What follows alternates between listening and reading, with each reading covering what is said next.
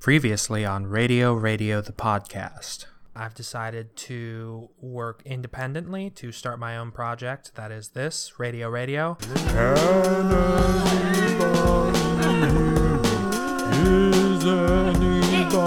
Little did I know that what I had dreamed was soon going to become a nightmare. That there was no reason why I got here. Boilets! Toilets for him! Oh,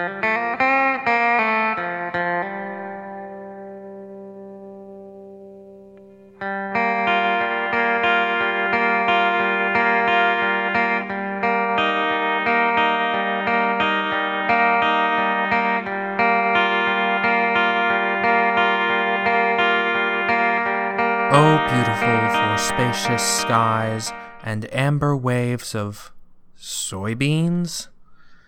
So goes the fight song for one local high school football team here in state of the art Ohio, a team lovingly named and mascoted as the Mighty Movie Monsters, undefeated so far this season. But I'm not here to watch a football game this Friday night. I have a meeting with a contact from the local Farmers Bureau who I know from my days attending the Ravenswood Neighborhood Farmers Market in Chicago, Illinois, where I bought my seasonal peaches. Where who bought their seasonal peaches? Hi again. I'm Nick Gogol, and this is Radio Radio, the podcast. The podcast for people who took a bath in a public pool yesterday. Well, it's Friday night. I'm here at the big game, and I've just spotted my contact, Wyndham Nurl, member of the local Farmers Bureau here in uh, state of the art Ohio. And he's sitting in the back of the bleachers like we uh, planned to meet over the phone.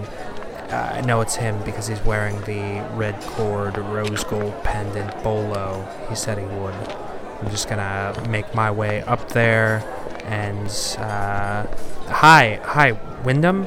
Hi, uh, we spoke on the phone earlier. oh, yeah. It's uh, me, Nick Gogol. Y- yes, Uh, Nick. Yes, of course. You uh, promised to you you offered to talk to me uh, about soybeans.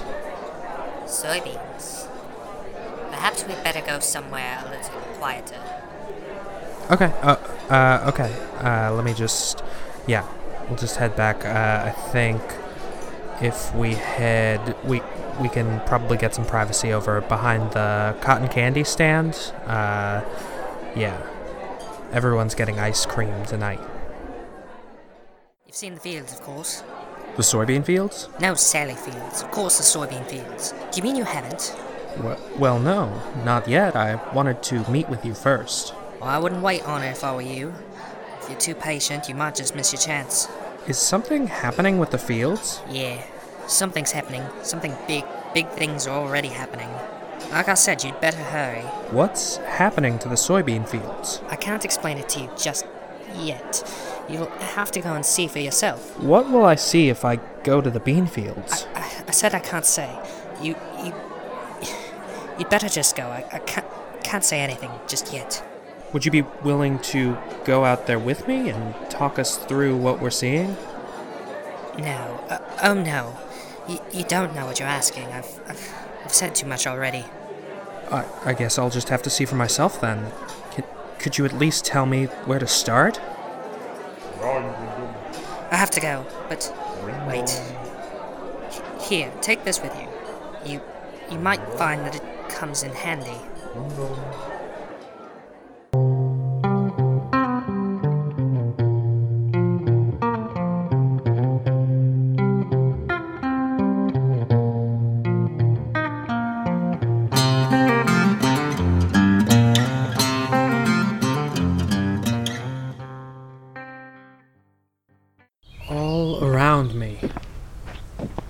Apocalypse of beans.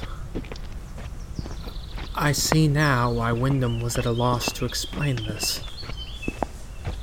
I'll do my best to describe what I'm seeing.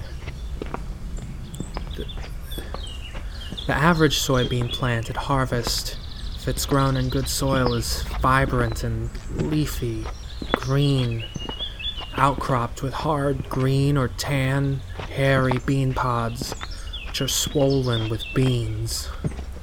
But the, the soil here has turned. It's a marsh like mixture with the harsh, fine texture of a beach sand. Pick up a handful and it runs out through your fingers, leaving them damp.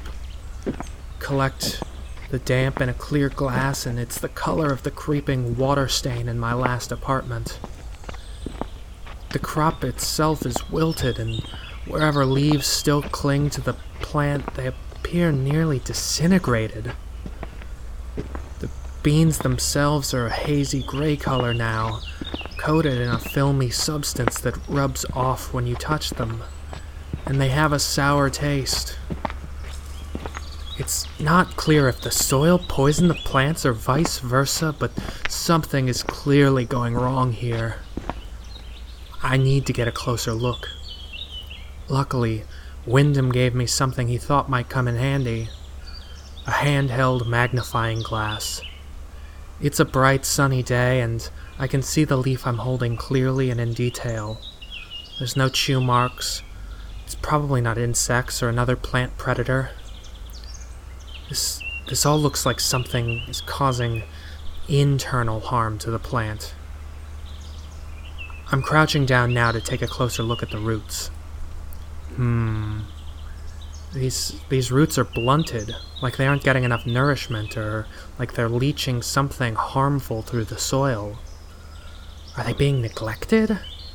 Is it pesticides? Are they being sabotaged?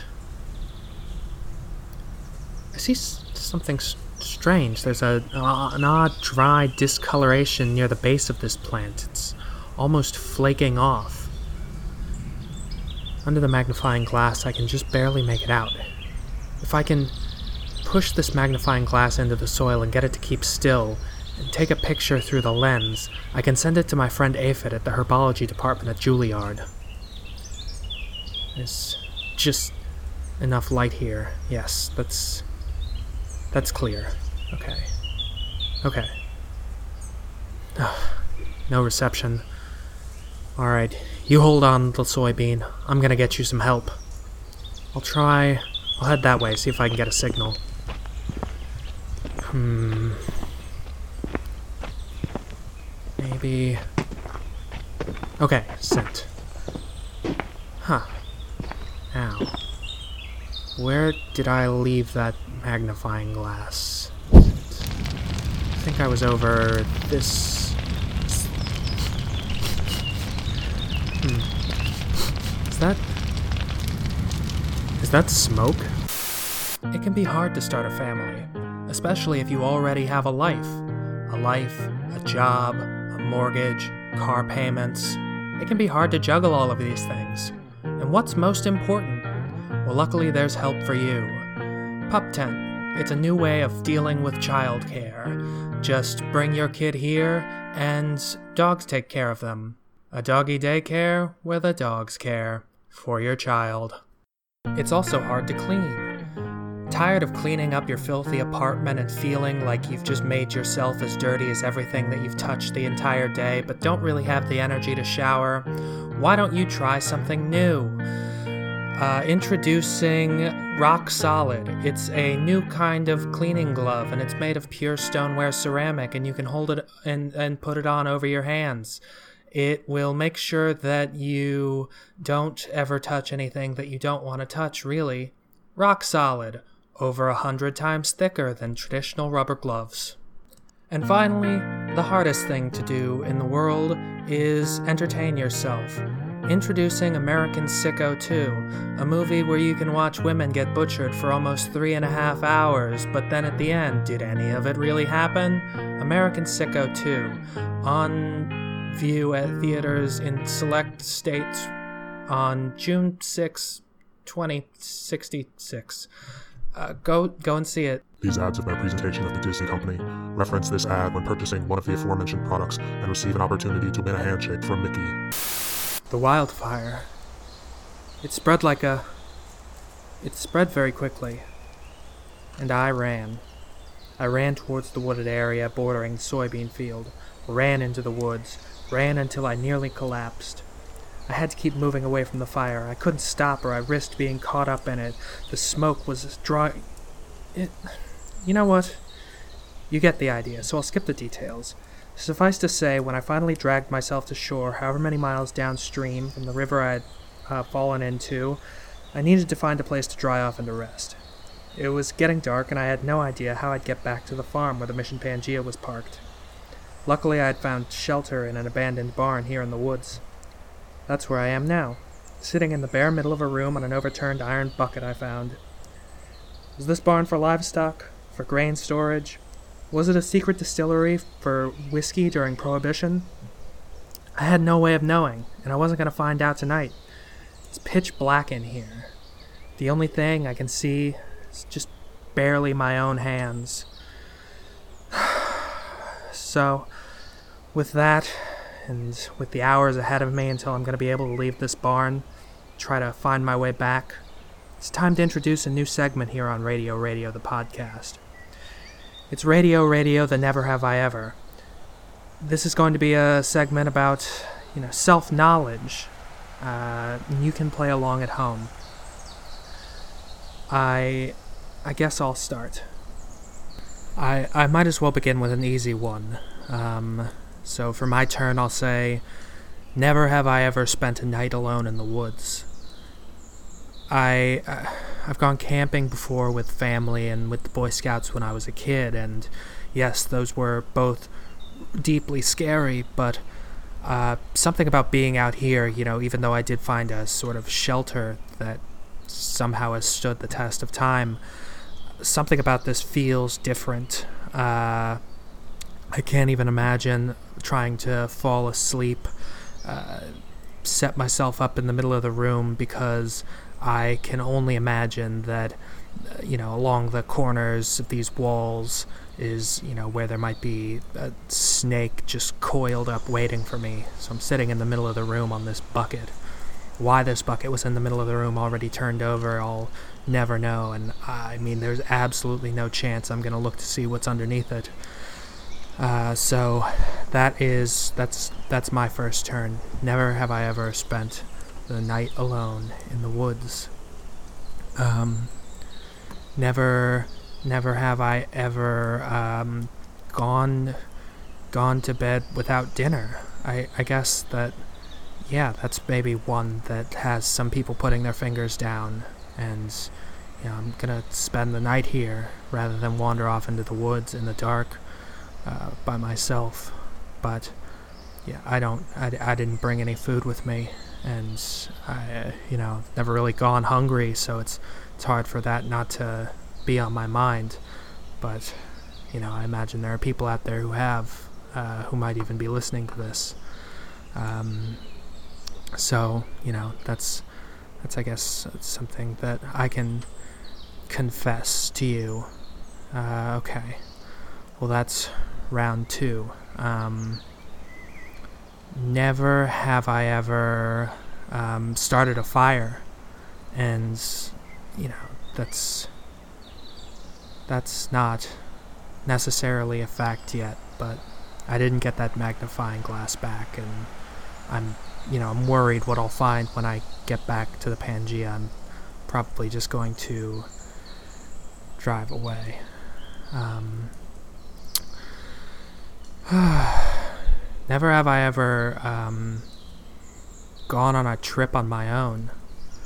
Uh, that's obviously just the thing I'm doing now. So I guess uh, it's like I've divided up my life into like this and then before this, and I'm still living uh, in the past almost. Um, so I guess I have gone on a trip on my own, but you know, it's like this these last this last week and a half hasn't quite caught up with me yet.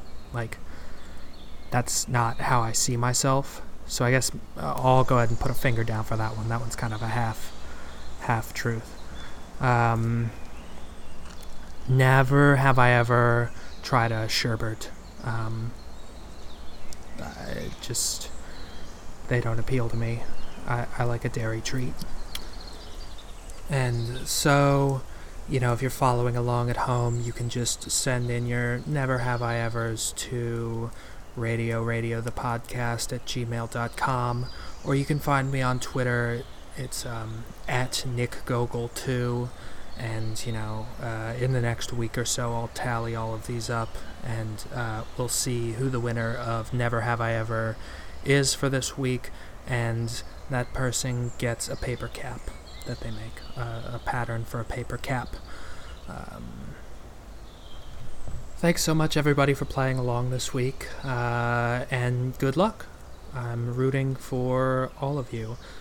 Um, but, you know, in the interests of uh, self discovery, I'm gonna, you know, take something I learned during that game, I'm gonna flip it around, I'm gonna, and I'm gonna change something about myself that I don't necessarily like and that's going to be a running part of the Radio Radio Never Have I Ever segment. And I think the thing that I can do this week, the thing that I can act on, is I'm going to flip over this bucket. So hold on to that paper cap and your socks and your seats. If you're on the edge of them, don't fall down and hurt yourself. All right, let's see what it is. A book there there uh, there was a book under the uh, bucket, just a little, you know, rectangular hardcover book. Uh, the cover's faded out, um, but a lot of these pages are still pretty legible. Um, yeah, wow. How old is this? I mean, it doesn't even have a, a publication date. Um, it looks handwritten. Let me let me see what it what I can see here. Um, okay. Yeah, a lot of this looks okay.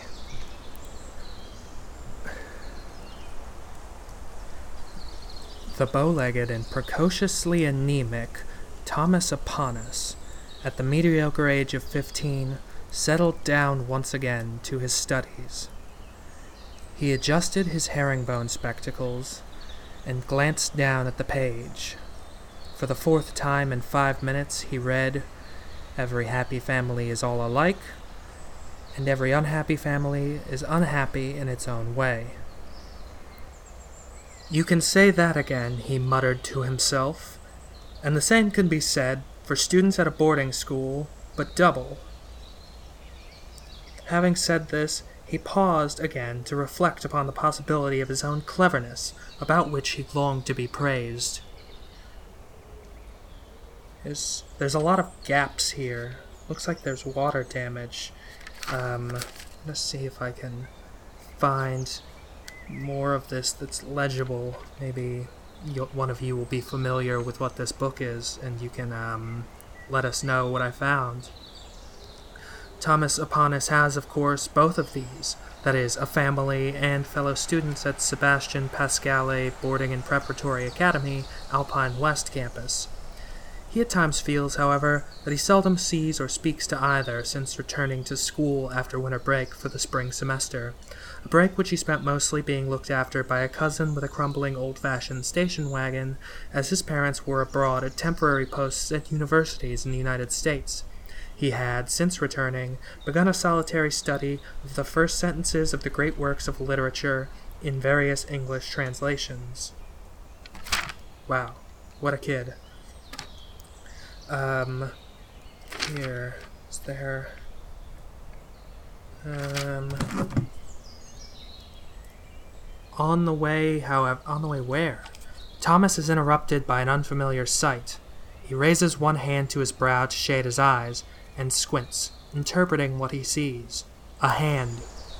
Legs trotting at a comfortable pace. A voice calling, Hey Thomas, hold on a second. This is indeed peculiar. What, what does that even mean? Thomas knows that voice, of course. Another student. He knows that hand, those legs. He knows those legs.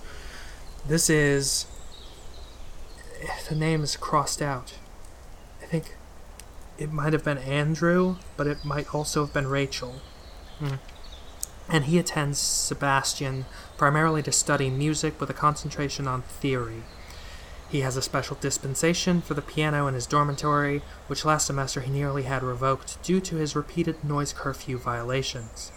A rather sentimental resident advisor, after graduation, had passed down to Andrew a set of over the ear headphones so that he could be plugged into the piano directly. So that issue was resolved, and there were no further complaints, save for those harbored not so privately by Andrew's long suffering roommate who was half mad from the late night plick, plick, plick of plastic keys tapping in the otherwise silent dead of night, but who was either too sporting or too sympathetic to Andrew's obvious passion to officially complain. Doing so would risk forcing him, meaning Andrew, to stop playing the piano, and anyways, he considered it just when he frequently made off with Andrew's personal snacks school supplies, and got to uh, enjoy the pleasure of others' commiseration with his circumstances.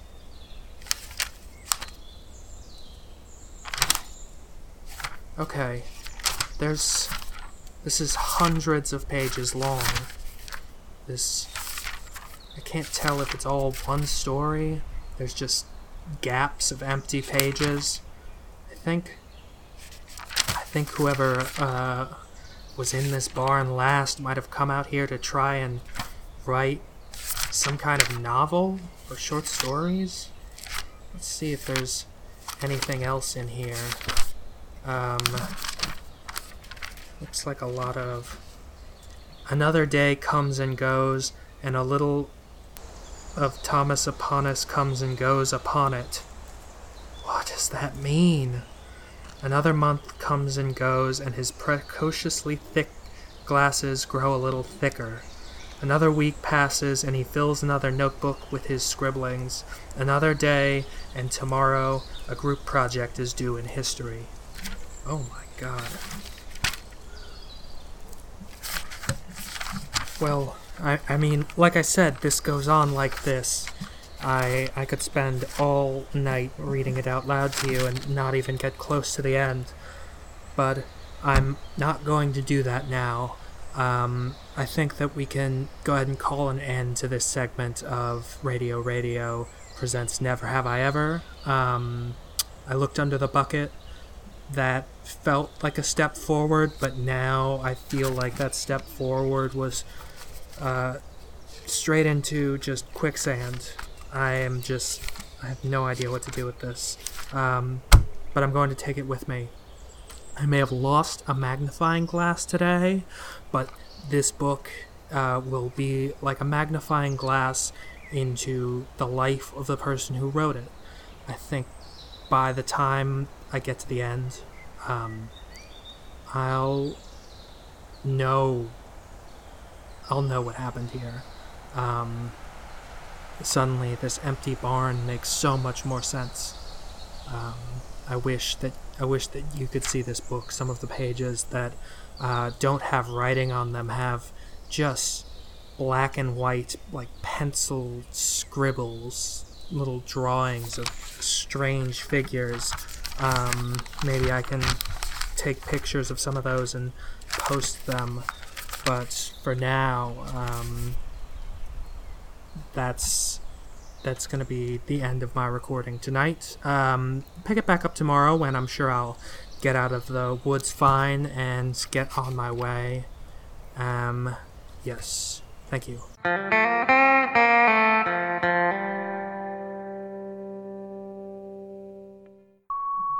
You have reached the voicemail box of Nick Gogol. When you have finished recording, please hang up or press 1 for more options. Hello, Nick. It has been a long time, and now, after all these years, I finally understand. I finally understand that you have forgotten me. I am calling now because. because I just want to say that I still exist. I am still here, and I exist even though you have forgotten me. I can see the ocean where I am, Nick. When was the last time you saw the ocean? Maybe if you heard the waves again, saw the gulls, felt the spray, maybe then you would remember my voice, remember my face, remember me. But that does not matter anymore. Tomorrow will be for you just another day. Tomorrow will take you to another town, down another highway, past forests and fields and schools and shopping malls, past factory campuses and fire stations. Tomorrow will not just be another day for me. Tomorrow will be a first day. I wonder how long it will take you to notice that I am gone. I wonder if you will notice at all. I know that your drive may eventually bring you, whether by accident or design, near to me again. If that happens, if you find yourself driving through your message has reached the maximum length allowed by this device. If you would like to continue your message, please hang up and call again.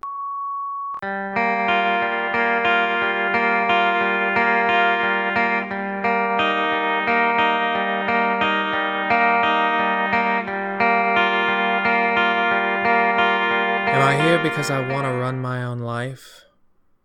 Or this whole time have I just been running away from things?